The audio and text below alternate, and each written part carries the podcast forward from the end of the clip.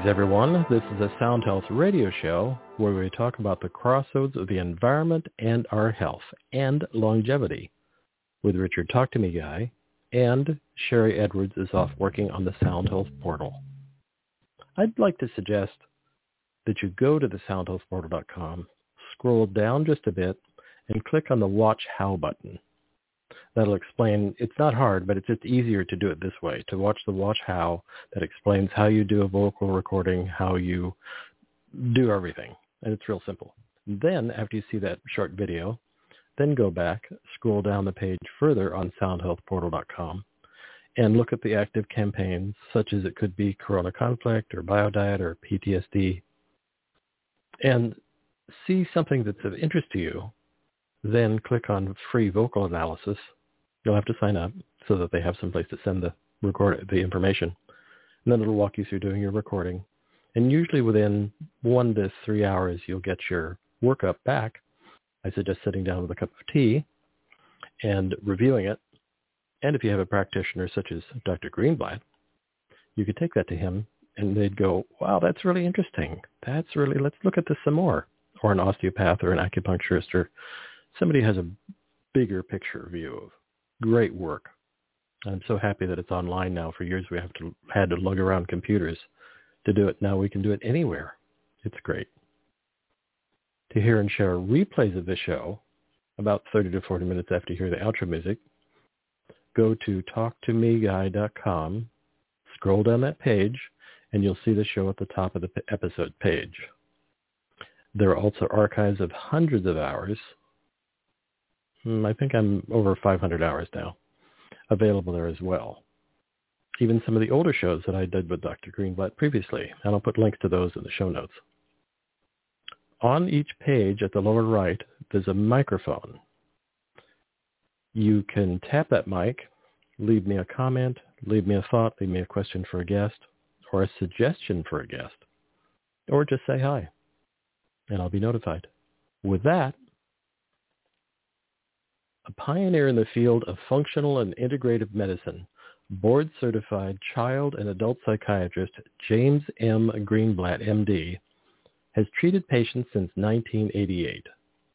After receiving his medical degree and completing his psychiatry residency at George Washington University, Dr. Greenblatt completed a fellowship in child and adolescent psychiatry at Johns Hopkins Medical School. He served as the chief medical officer at Walden Behavioral Care in Waltham, Massachusetts for nearly 20 years and has been an assistant clinical professor of psychiatry at Tufts University School of Medicine and Dartmouth College Geisel School of Medicine. He's the author of eight books, including the bestseller Finally Focused, the Breakthrough Natural Treatment Plan for ADHD. His updated edition of Answers to Anorexia was released in October 2021, and his newest book, Functional and Integrative Medicine for Antidepressant Withdrawal, is available now. He's the founder of Psychiatry Redefined, an online learning platform dedicated to an evidence-based personalized treatment model for mental illness. Dr. Greenblatt joins us to talk about his journey to Psychiatry Redefined. Welcome, Dr. James. Uh, great. It's nice to be with you again, Richard. Yes. we were talking backstage, and it's been like five years, and we're both like, how did that happen? Life happens, that's for sure. Absolutely. I want to ask, I haven't asked this before, what is the integrative approach? And it is, has it always been with us and just more doctors such as yourself if it introduced it, or is that something that has evolved in the practice of medicine? You know, I think it's uh, evolved, and you know, in all our work and writings now, we we use the term integrative and functional because they they have two slightly different meanings, and I think it's important to establish that.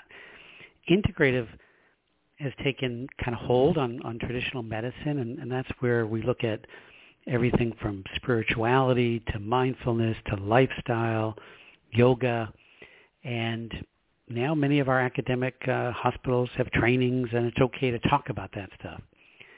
The the functional medicine is still not well accepted, and that's really digging deeper, looking at root cause, looking at nutritional deficiencies and genetic vulnerabilities and everything from the gut bacteria to infections. So most of my work and writings now use the term integrative and functional to really capture what we need to really evolve, for my work, the treatment of mental illness. Mm-hmm. And when did those approaches come into your practice, or was that always your lean? Well, yeah, it kind of started before medical school. I thought I was going to, you know, change the world with brown rice and kale, you know, 45 years ago, and um, so you know, kind of walked out of training as a child psychiatrist, uh, you know, uh, with just prescription pads and treating uh, patients with medication. So it was pretty quickly out in the real world of um, practice where I realized, you know, why I went into medicine, and and slowly got back into a integrative approach. And were people, were other doctors pointing at you in a like, what's this man doing over here? He's not following prescribing drugs on a regular basis. He's actually working with diet. Was that the early days of that? Well, there was always a, a group of, of patients that, that understood and wanted the approach. So, um, but I established myself in traditional psychiatry kind of by accident by ending up um, specializing in the treatment of eating disorders.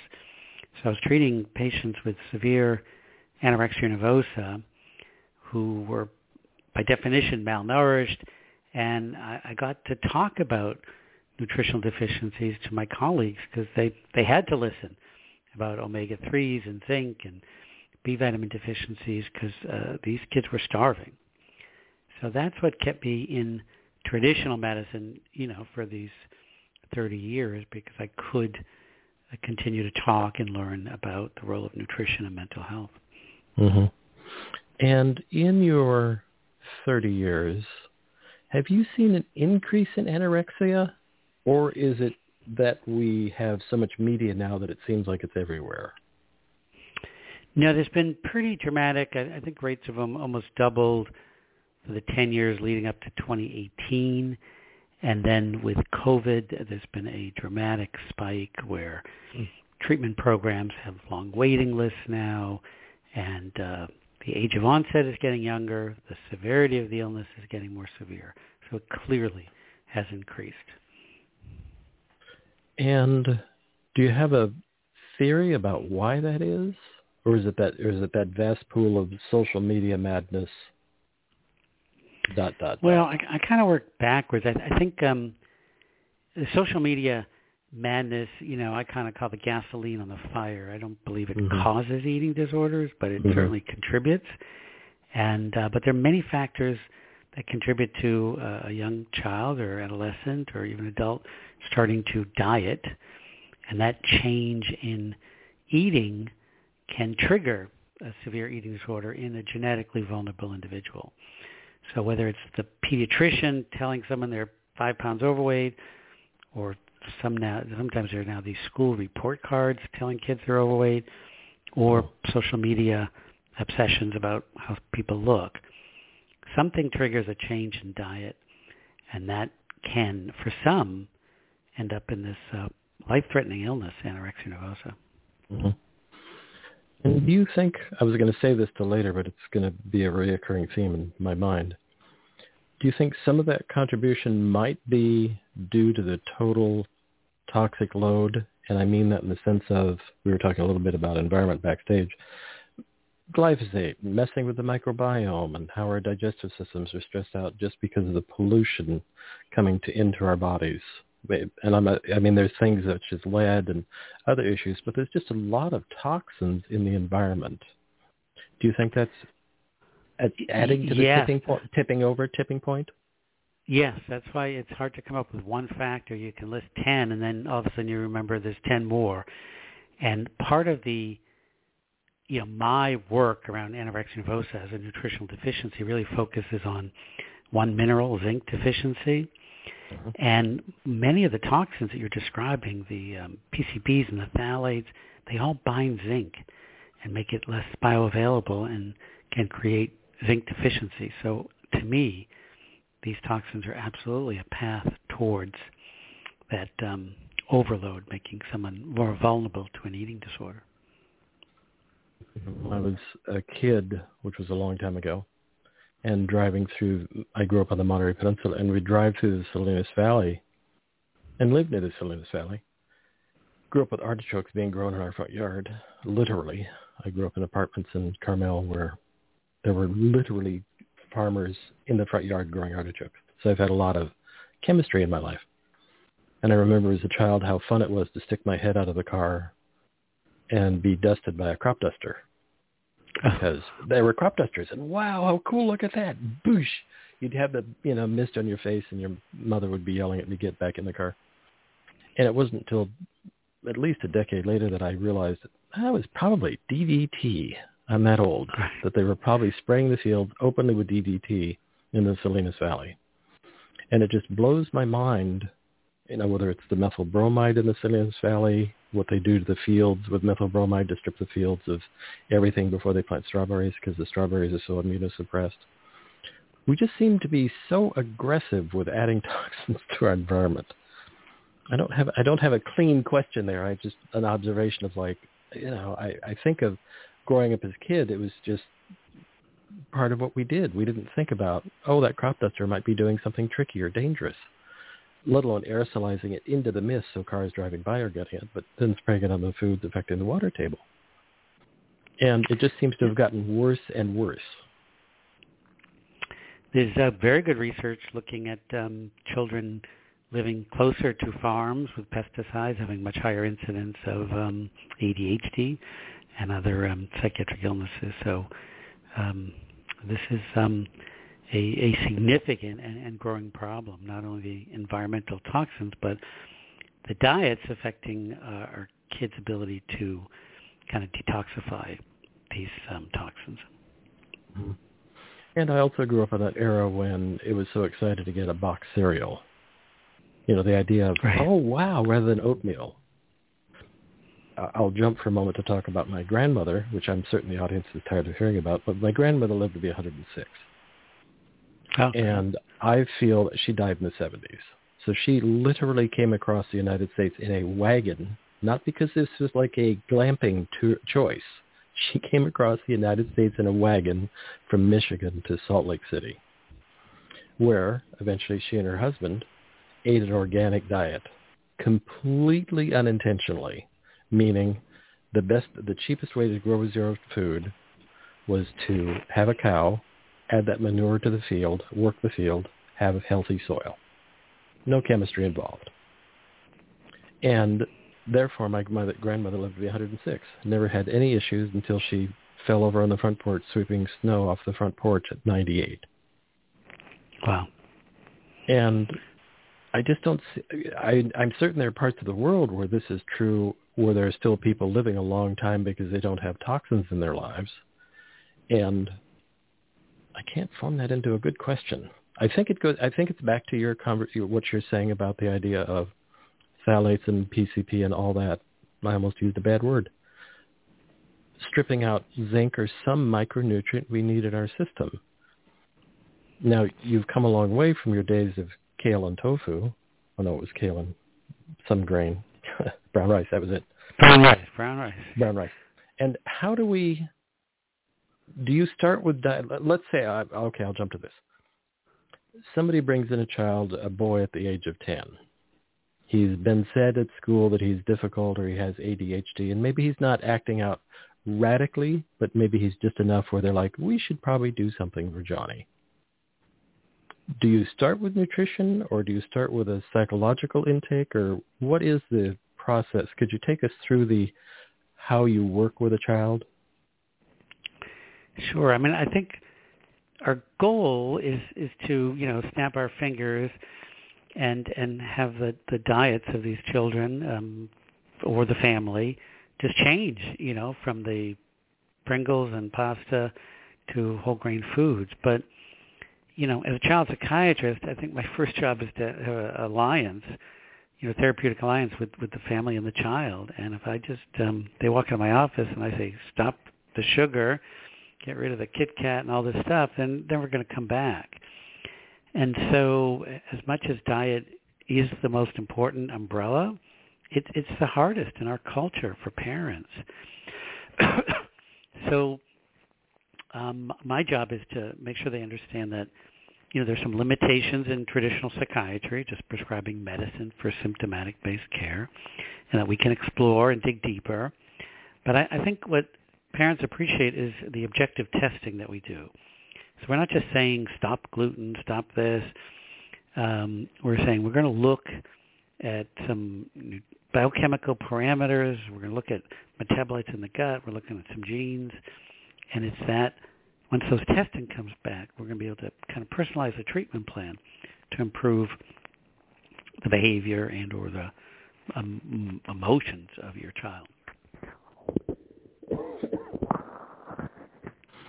I'm I'm chuckling to myself, thinking that as a as a mm, freshman in high school, I was heavy, even though I walked a lot. I walked all over. Carmel was a small town, and I walked all over. However, I was heavy, so my parents took me to the family physician, who was also the physician who birthed me into the world. So we had family relationships, and his solution was to to give me these little white pills which I later figured out in life were Dexedrine. And his advice uh. was, don't take too many, you'll be climbing the walls. And he was very kind. He was well-meaning. However, in the mid-early 60s, that was it. Here, take some speed, which blows this is for my weight mind. Loss? Pardon? This was to lose weight, to help you lose yes. weight? Yeah. Yeah. yeah not a diet, not a thought of, as you say, the the kinds of carbs we were eating, or you know, we ate sort of a standard American diet: good vegetables, good meat. Um, Unfortunately, my parents had friends who had cattle that just grew out, you know, lived out in the fields, and then they would have a bad day and end up on our table. So that wasn't the issue as much, but just the other, the grains, the shredded wheat, the ODOs, all that kind of stuff. And that was it take the speed, which he never called speed, but he just said, be careful, you might be climbing the walls if you take too many of these. And I hated them. I took them once and went, I hate that feeling. I'm never doing that again.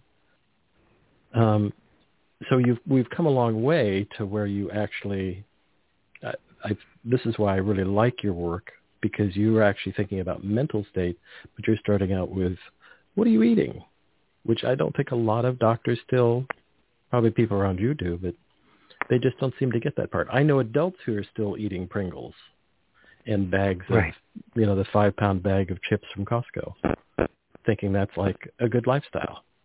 Really? Yeah, or the dietary recommendations are just uh, decreasing fat, and um, we we know what that's done the last 30 years has not touched the uh, obesity epidemic, maybe made it worse, and I believe this recommendation to eliminate or decrease fat has uh, really wreaked havoc on uh, mental health, and I believe part of the cause for some of the uh, explosion in mental health problems. Mm-hmm. I was going to save this to later, but it makes me ask about the dreaded, this is my opinion when I say dreaded, the dreaded vegetarian or vegan diet.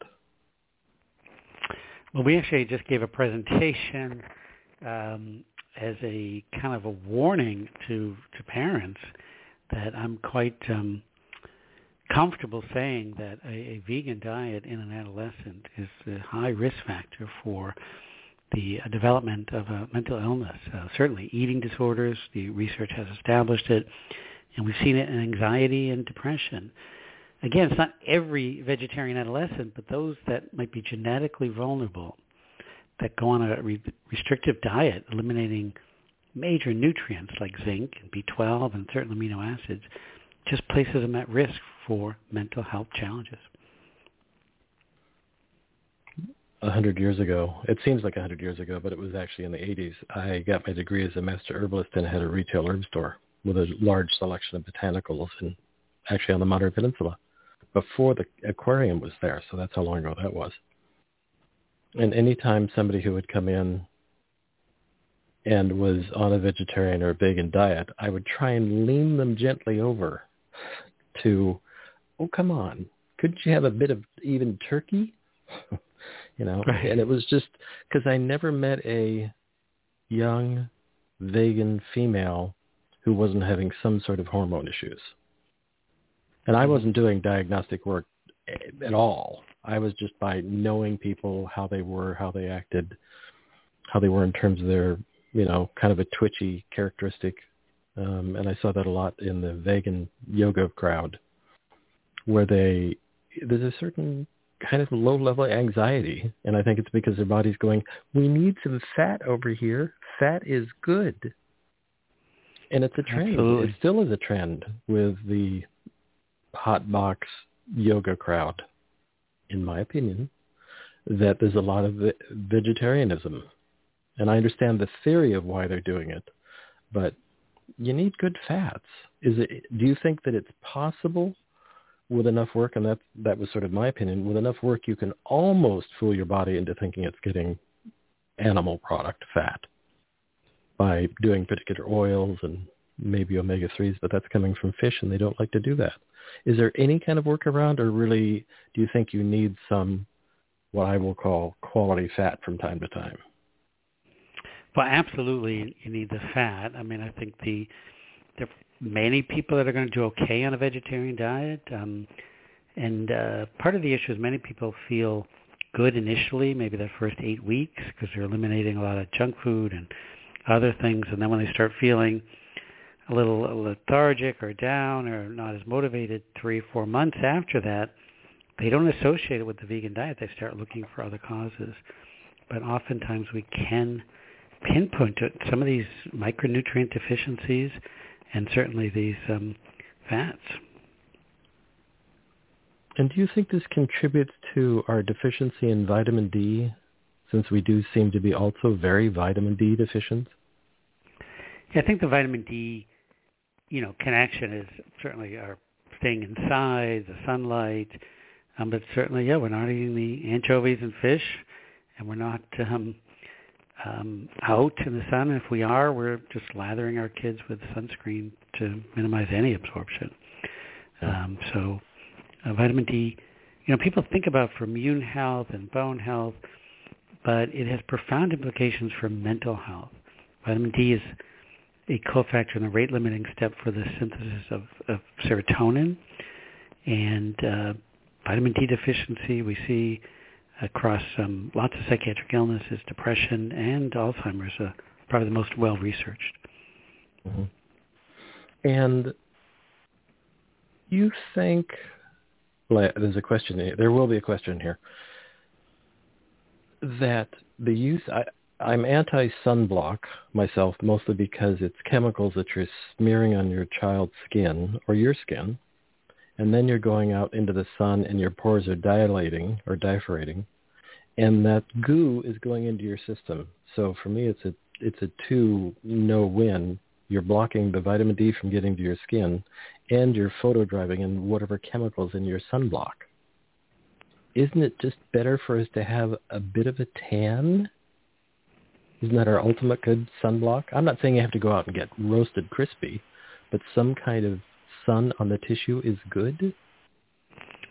Well, you know, I'm not going to argue with the dermatologist, but I certainly, Yeah. uh, my opinion is that absolutely small amounts of sun can be helpful. And there's a lot of new research actually looking that the multiple uh, wavelengths from light, just being outside and not even in the sun, has tremendous health benefits. Mm-hmm. I have so much more there, but we'll back away from that. I'm, I'm, I'm personally opposed to smearing stuff on your skin. It's our skin. Come on. It's what Yeah. holds us together. It it likes having sunlight on it, in my opinion. And there was a you absolutely had a great article. sense. You had a great article. I can't find it now in my notes, but there was a great article you had on your site about vitamin D. Do you recall what that is? I'm trying to find it right yeah, now. I mean, we've written particularly about vitamin D and depression, and, and Mhm. again, vitamin D and Alzheimer's, and the literature has been established for many years. It just uh, doesn't get the recognition, and most psychiatrists aren't looking and testing uh, for vitamin D deficiencies. Um, people are leaving that to, you know, the endocrine specialists and our mental health specialists are just pretty much ignoring it. Oh, this is the article, the one in in uh, the article on vitamin D and suicide risk factors, how vitamin D can help. That was yeah, an amazing the, uh, thing I bumped into. Yeah, I mean, uh, you know, I think the one of the most powerful interventions uh, that a functional or integrative psychiatry model can be most helpful for is looking at a model for suicide prevention, and it's looking at multiple biomarkers, and vitamin D being one of them. Other inflammatory markers, we've talked about cholesterol, very, very low cholesterol. All these factors have been shown for 20 years to increase suicide rates, but nobody is looking and uh, adjusting, you know, a treatment plan based on these. And why is that? I'm just throwing that out I've of the been universe. spending Maybe. 30 years trying to sort it out, sometimes because it might be too simple, sometimes because, you know, nutrition can't affect something as serious as a psychiatric illness. So we just don't um, really uh, kind of appreciate some of these simple interventions that have profound public health consequences. Wow. I'm I'm going to jump to something because it does it does come to mind. I want you to talk for a moment, if you would, please, about the amazing thing that still blows my mind. I rest- I stumbled back onto this when I was studying for the show. Seven Up. Wow, really? Seven Up? And and talk about lithium and Seven Up, if you would, please. Uh, sure. Um, you know, for many years, and before I got into medical was fascinated by the um, the element lithium. So we we describe it as nutritional lithium, and um, it's been around uh, for billions of years since the Earth was formed, or the galaxy actually, one of the first three elements in the Big Bang. So 13 billion years ago, hydrogen, helium, and a little lithium, and it it was you know settled uh, in the Earth when the Earth was formed, and it's it's in our water supply, and it's critical. So this is the element. People think of lithium as a drug, and it is at high dosages, but it's also a natural element that is in our water supply, in our food supply, and it's critical for brain function. So the, the Seven Up story goes that in the early 1900s, they uh, had a the soft drink Seven Up that we now still have was really a lithiated drink. It was based on uh, adding lithium to carbonated water, and it's supposed to improve your mood. So seven is uh, the atomic weight of lithium. It's actually 6.92, so they round it up. So they have seven, and up is supposed to lift your mood.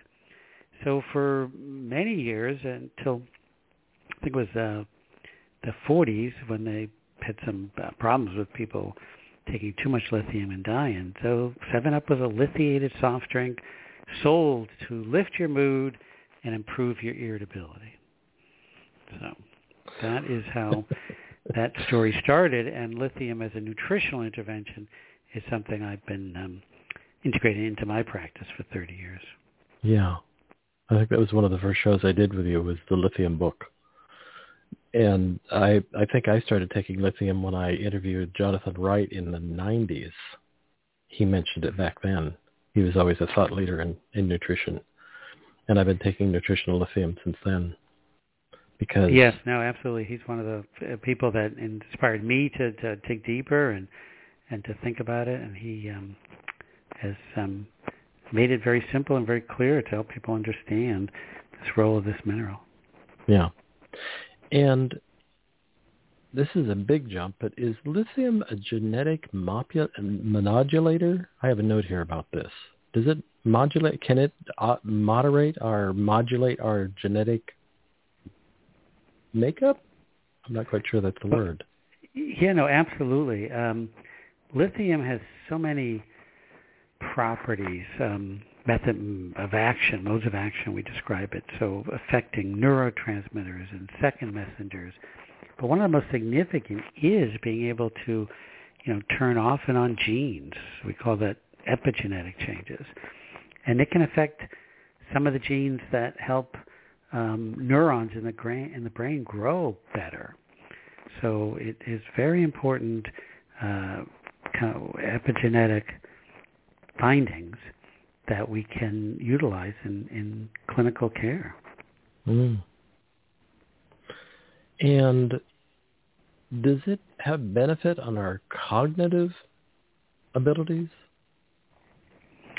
Well, we, we've known that for many years that um, particularly as, as a mode of prevention. So we found people that took prescription lithium had lower rates of dementia and Alzheimer's. Hmm. And then we've also found that the amount of lithium in the drinking water, just where you live, determines how much lithium there is in the drinking water.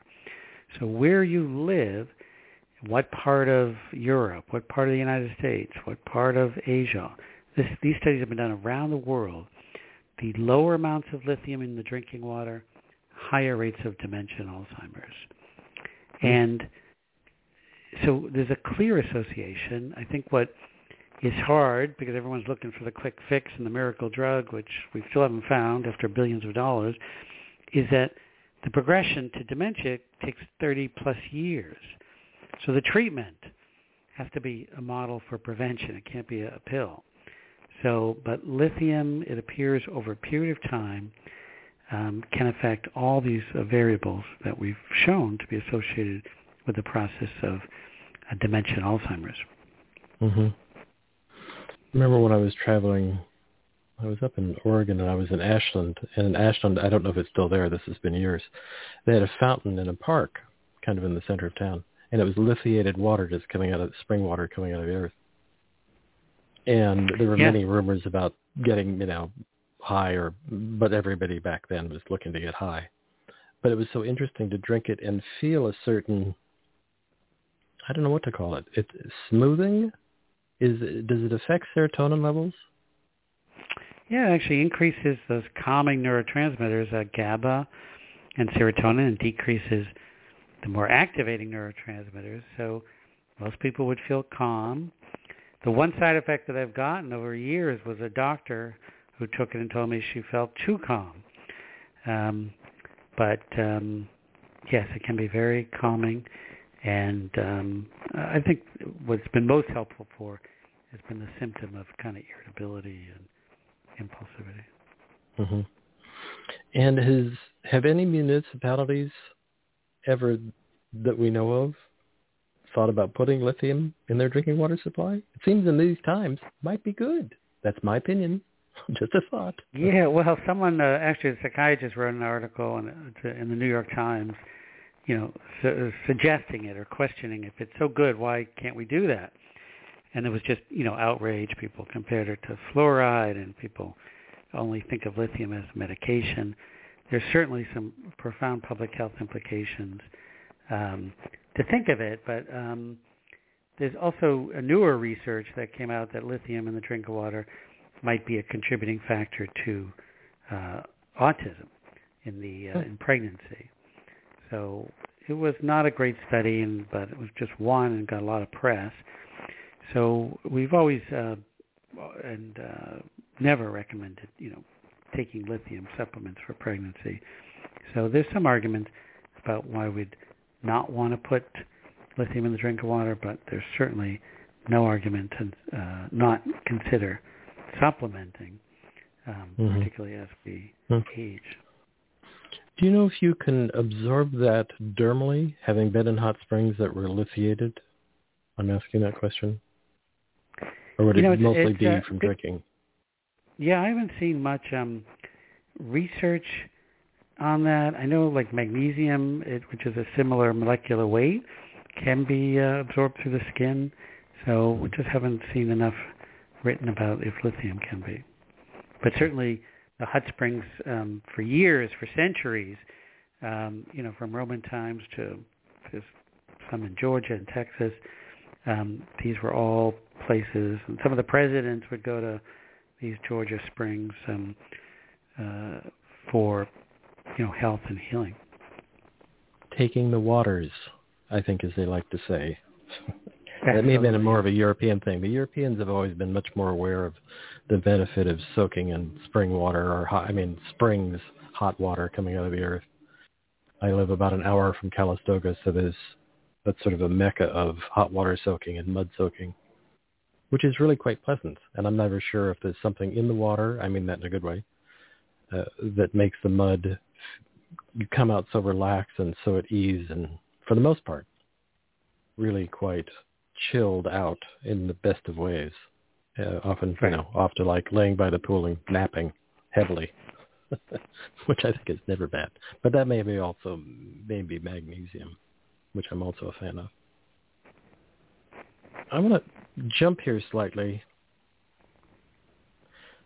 Is there any relationship or correlation, or I don't know what, or thread, I'm not sure quite what the phrase is, between Alzheimer's, how is Alzheimer's different than dementia? Well, I think uh, dementia is kind of the overarching term for cognitive decline, and there are many causes, and, and Alzheimer's is just one. And the truth is, we really can't, you know, officially diagnose Alzheimer's without looking at the brain to see the the classic um, you know pathology. But there are other forms of dementia um, uh, that we are aware of and can diagnose, and the you know the tragedy is we just can better know the course of the illness, but they're just different causes. Okay. And I'm I'm jumping here because this just rolled into my brain in the book, the um, longevity studies, they looked at areas where areas in the world where people lived longer, and one of them was Sardinia. The men of Sardinia seemed to live the longest. Now they have a lifestyle of going out and walking their sheep up and sheep and goats up and down hills all day long. Sunshine, fresh air, exercise. Probably eating organic foods because that's just the lifestyle.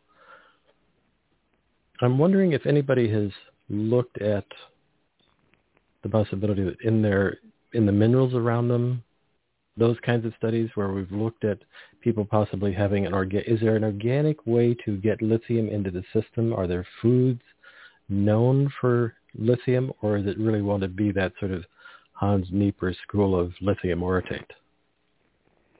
As an oral. Well, I mean, there's you know many natural forms of, of lithium. Lithium orotate's not necessarily um, you know found easily uh, in nature. So there's uh, it's in the water supply, which means it leaches into our soil. So we get some in the, the vegetables we eat and some of the animal products. But for most of us, it's you know going to be in the tap water. Now the concern is that most people aren't drinking much tap water. You know, there's a multi-billion dollar bottled water business, and lithium is often filtered out. So I've been testing for lithium um, in hair samples for 30 plus years, hmm. and I used to see a percentage. It was under 50%, maybe 25% of the patients seeing me had undetectable lithium in the hair.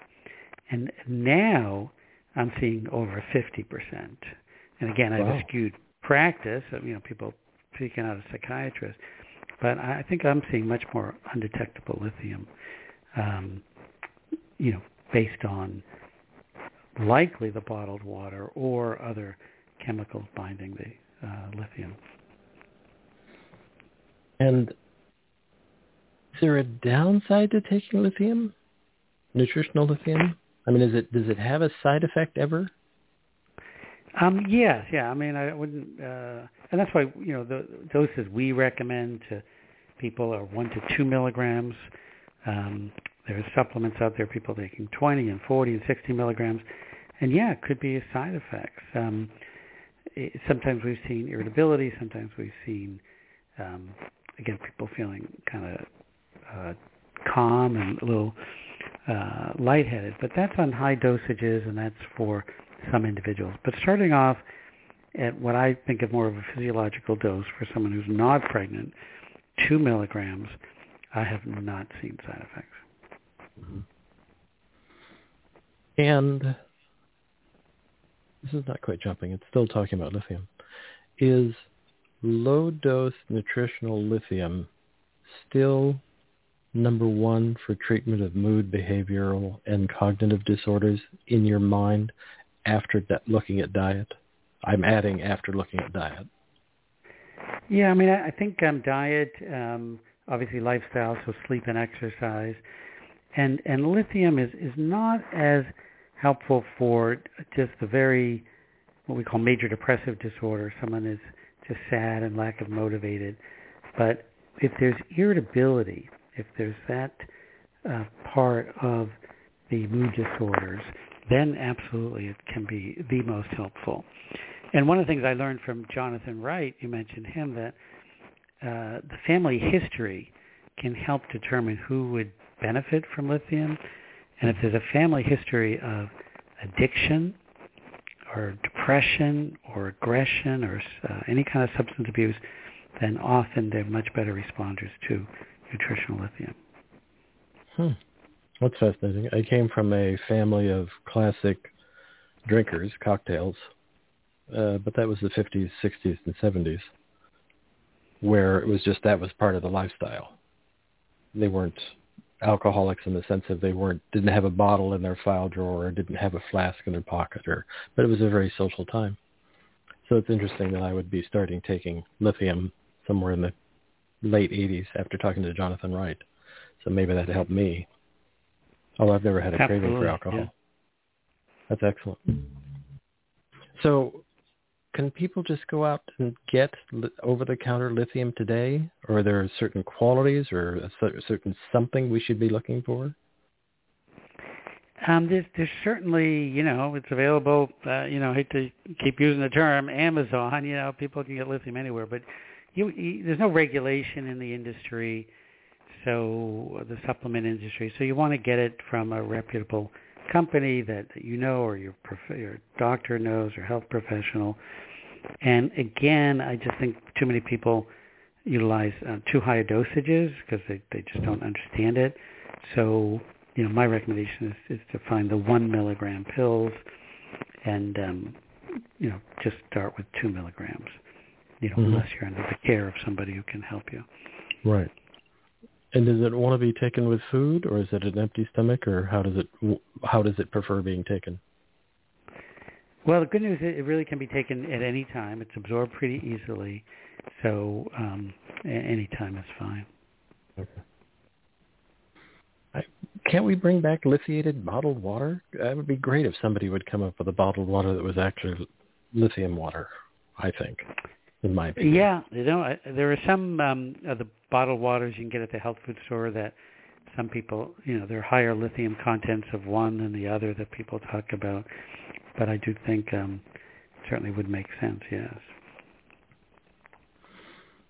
So for the cat for the big category, I'm still talking about lithium of anorexia, ADHD, Alzheimer's, depression, uh, eating disorders of all kinds, whether it's too much or too little or vegan. We could all be using one to two milligrams of lithium. That's a badly formed question. Um, yeah, the answer is pretty simple. Um, absolutely, yeah, and certainly as we age, the the literature and the scientific evidence of lithium as being um, a nutrient that can prevent cognitive decline would make you want to put that on your list. And to me, again, if, if dementia is a Alzheimer's in particular is this 20 or 30 year process, then anything that we can do, you know, in our 30s and 40s will certainly make a dent in that process. I mean, that's including lifestyle, sleep, exercise, and diet, but there are some of these nutrients that can uh, truly affect the neurophysiology to prevent the accumulation of uh, amyloid and, and this tau Mhm. protein that we understand to be a contributing factor. Wow. Something that affects the amyloids. That's amazing. And does dyslexia fit into this? Is dyslexia in this world of th- those conditions and others, or is dyslexia its own special beast, so to speak? Yeah, I think um, the, probably best to put dyslexia, the learning disabilities, in a special category. There are oftentimes we've seen kids with ADHD and, and, and learning difficulties, and those, when we treat them, those improve pretty dramatically.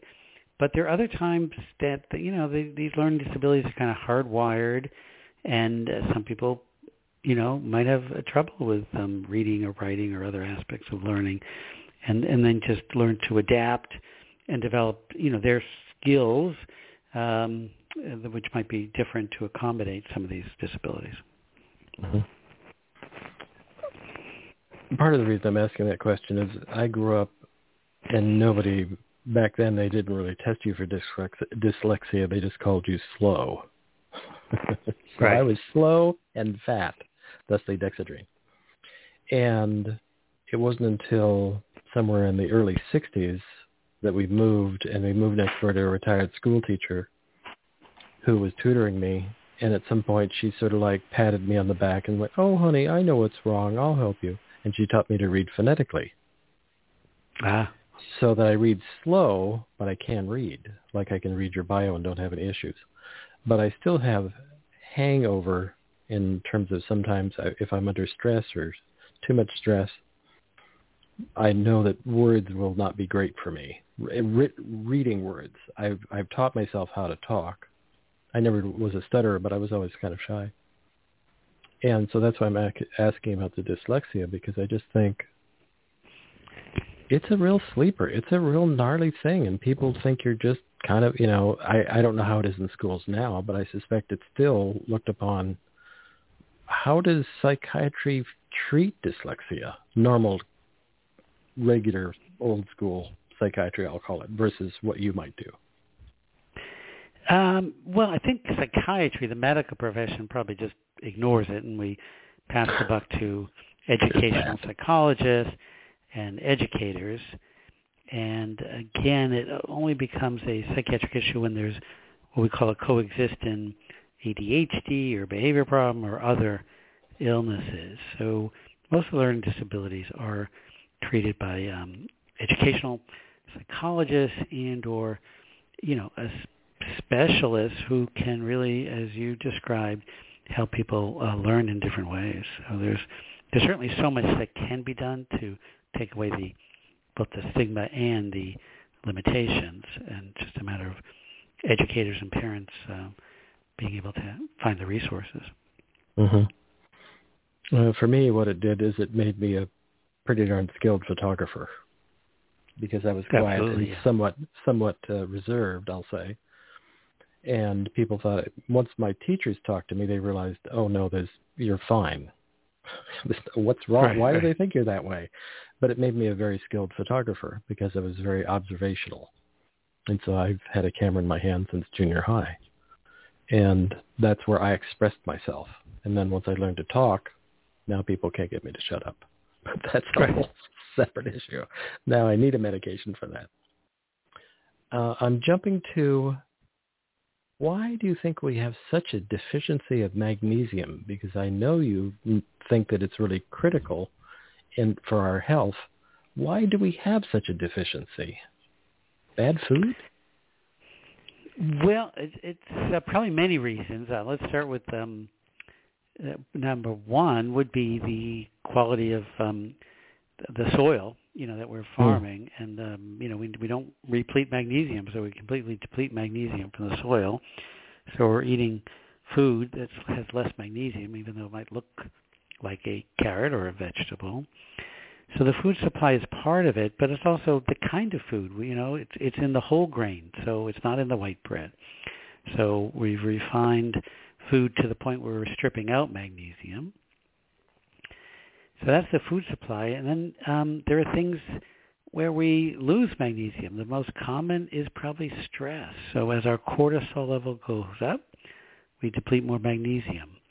Many of the medications you talked about, um, Dexedrine, the amphetamines, we give to 80% of ADHD kids. That causes a depletion of magnesium.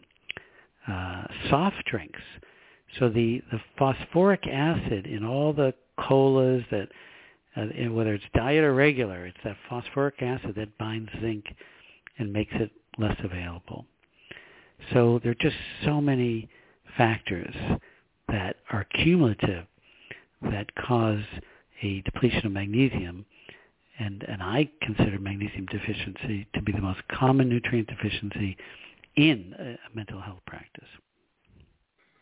And yes, better diet, organic, have an occasional grass-fed, grass-finished steak. That's my opinion. Again, is there a is there a level of supplementation? And do you, there's a lot of talk about different kinds of magnesium. Is there a kind of magnesium, or I don't mean a brand. I just mean a a type, or, it, or do you think all magnesium is going to be good for us? That's a big question. I, I do think the that, that types of magnesium are you know becoming supplement companies advertising and marketing and saying theirs are better. I think that um, if you're looking for a laxative, magnesium oxide is less absorbed, and that has a laxative effect.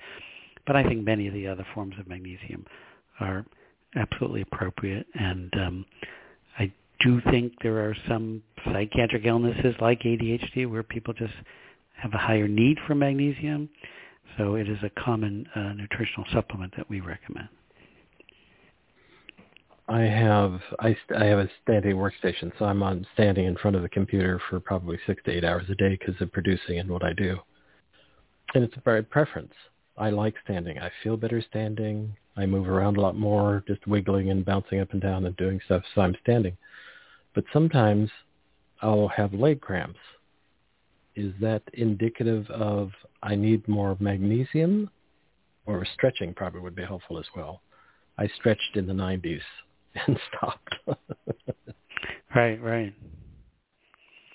Uh, you Electrolytes? Know, when, when, well, yeah, when people uh, between the yoga, the sweating yoga, and the saunas now, and and exercise, um, with sweat, you do lose magnesium, um, and oftentimes uh, it can be a problem when it's not replaced. That you, you're also losing other trace minerals like zinc, potassium, but um, you know, sauna is becoming a, a, a new item, and it's probably for good reasons, health reasons and detoxification. But people often forget that these nutrients are being depleted. I see commercials. This shocks me now that I see it, where they're having they're suggesting the the classic is you know the kid is walking down the hallway and saying, "Dad, that's my Pedialyte." But they have adults. They've found some amazing marketing angle to suggest that people should be drinking Pedialytes when they're imbalanced electrolytes. And I'm more of the school of take some whole salt, whole food salt, and put just a pinch in every glass of water because you're getting a good blend of minerals, particularly if it's mined salt. It's a whole mineral. Or there are all sorts of packets, whether it's Ola Loa, which is uh, from Richard Kunin's work, and you know those kinds of things. So I'm a fan of electrolytes. I think that's particularly because I, in my feeling is that it's our brain needs electrolytes to function well. Can we go wrong with electrolytes? Well, I mean, I think uh, certainly can go wrong with anything, and certainly in the field of eating disorders, we see people that will, you know, have severe problems by taking too much of a supplement or electrolyte. But most of the time, particularly with the whole foods like salt, I mean, it's just balanced and it it's uh, it's appropriate. I think um, people sometimes, particularly uh, you know, diet fads, sometimes a ketogenic diet, people are not um, aware of some of the electrolyte abnormalities that exist and can cause problems. So, you know, I think the term, um, you know, as close to what's in nature is always the best and not be so reliant on um, taking too many um, synthetic supplements will always um, be appropriate. Mm-hmm. This was uh, in my mind kind of a Groucho Marx moment. Uh, you said ketogenic diet, so I need to ask you about what are your thoughts on the on what I'll call the use of the ketogenic diet. Where can people go awry? Again, that's an opinion. Well, I question. mean, I, I think the research. Um, it's one of the few things in psychiatry, actually, that the academic world um, has taken an interest in. So. Oh um, there's a clinic in Stanford. There are clinics in, in, in Europe now that are looking at, but Harvard wants to start one, looking at the metabolic diet for mental illness, mental illness from bipolar to schizophrenia. and I've seen pretty dramatic uh, improvement. But like everything else, from psychedelics to magnetic stimulation, people are just seeing this tool as, as the answer to all of our problems with mental illness. So I see the ketogenic diet as potentially a powerful tool, um, certainly for uh, insulin resistance and diabetes, but also for, for mental health challenges. But it is just a tool, and I'm not as convinced. It's a it's a lifestyle, and um, because it does have to be monitored, not everyone does well, and it's it's hard to, uh, you know, to, co- be compliant, and and you know there are pros and cons of the, on the nutritional benefits, but as a tool, it has profound metabolic changes in the brain that we can't ignore. And do you think part of that sound quality is that when you go on a ketogenic diet, you strip away most grains and refined carbohydrates, and those can be what I will term evildoers in terms of back to talking about glyphosate and sprays and microbiome of the soils and all that. Do you think that's part of the, not exactly a side effect, but benefit of going on a ketogenic diet, for, at least for a period of time, to get oh, away absolutely. a lot of those allergens? Yeah, I mean, people, you know, they do these diet studies and, and they compare the vegan and keto and paleo and and and everybody gets better. Partly because, you know, in these studies you're eliminating the the junk, the refined sugar and uh, the processed foods. So yes, absolutely, a benefit is limiting um, the grains and the ultra processed foods. Word I never like to use on any menu I've ever written. I used to be a chef. So the idea of, you know, yes, more processed foods. Please, I like all my food severely processed. Well, a frightening idea. I I have to ask for our last few minutes, what do you think about kids on vegan diets? Uh, it, it is one of the uh, most concerning um, concepts or, you know, uh, fads, if you will, that I think parents need to um, really be careful of. I think uh, when a child goes on a vegan diet, it's not like they're, you know, taking care of their health and looking at beans and grains and other nutrient-dense foods. They're just eliminating meat. So oftentimes it's, it's pasta and soda. And I've seen more physical and mental health challenges, mostly mental health, particularly eating disorders, depression, anxiety, on adolescent vegans. And again, it doesn't mean everybody, but it is a risky diet and parents have to be aware. And if there's religious reasons or cultural reasons, then you just need to make sure that you're monitoring some of these nutrients like zinc and B12 and certain amino acids because the, the risks are pretty significant.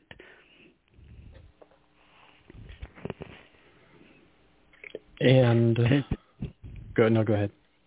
No, no, it's it's just a an important topic to me, and I think we have a lecture coming up. Um, it's Psychiatry Defined on vegan diets in adolescents because not understanding these concepts of the potential um, for health challenges is is dangerous because most people see the vegan diet as a path towards health.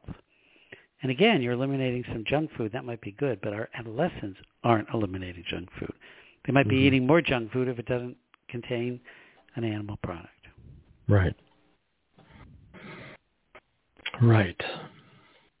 I I have to ask because that's why we're gathered together here, but this was really the pathway to where you are today on starting psychiatry redefined. Well, are you it, just, are you you're you're now wanting to educate your fellow psychiatric world of hey, let's look at nutrition. Let's look at all these other factors. That's my overview.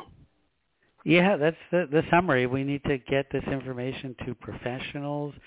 The research is there. Some of it, um, you know, we've been talking about for 30 years, but we not have the research to support it now. We have quite a powerful um, uh, scientific uh, support base to say that these factors contribute to mental health, contribute to mental illness, and clinicians want to know the information, and part of it is, um, I think, some frustration that many of the patients knew more about nutrition than the doctors, and we're just trying to uh, provide that education. It's amazing how many, because of what I've done about 900 hours of shows in this world, and then I did terrestrial radio for four years.